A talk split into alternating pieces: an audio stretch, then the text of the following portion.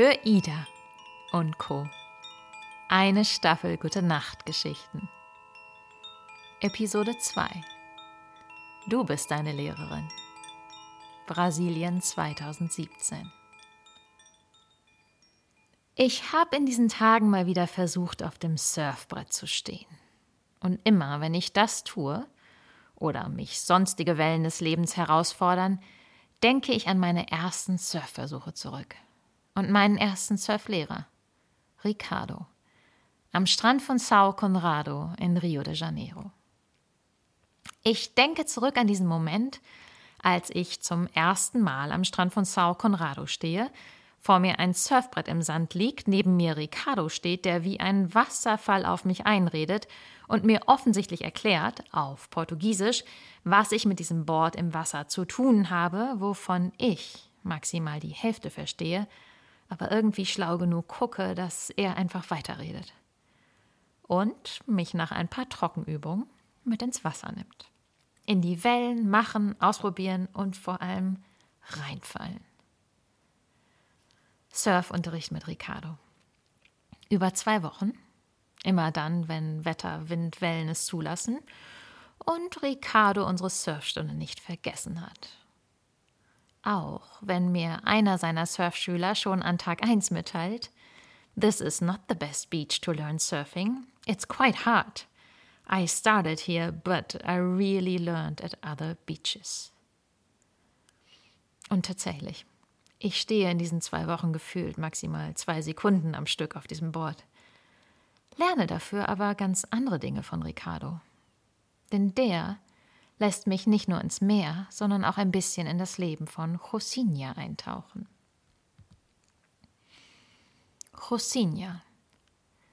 Die Favela, zu der man kommt, wenn man von diesem Strand, wo ich meine ersten Surfversuche starte, durch den schicken Stadtteil Sao Conrado geht, vorbei an Luxushotels, Eigentumswohnungen, einer riesengroßen Fashion Mall. Dann kommt man zu Rosinha.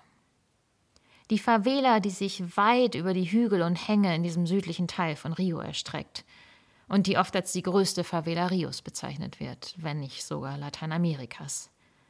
Wobei ich nicht so genau weiß, ob das heute noch zutrifft.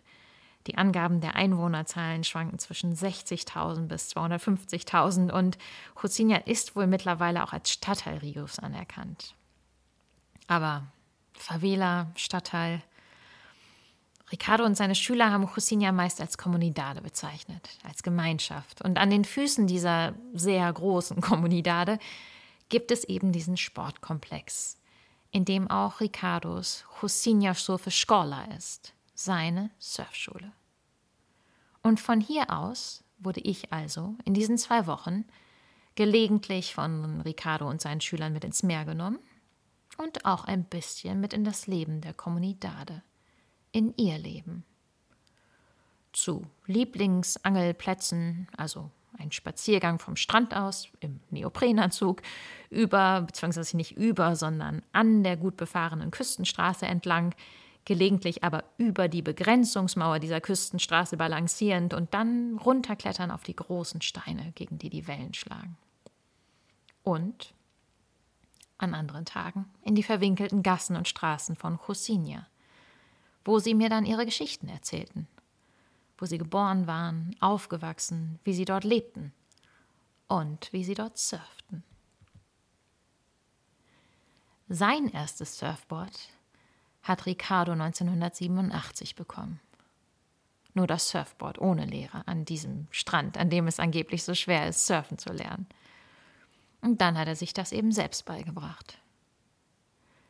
Wie er mir erzählte, war er zu diesem Zeitpunkt schon einen kleinen Schritt auf der Karriereleiter im Drogengeschäft aufgestiegen, aber dafür hatte er ab dann keine Zeit mehr. Er musste ins Meer, in die Wellen, auf dem Brett stehen und sich eben selbst das Surfen beibringen.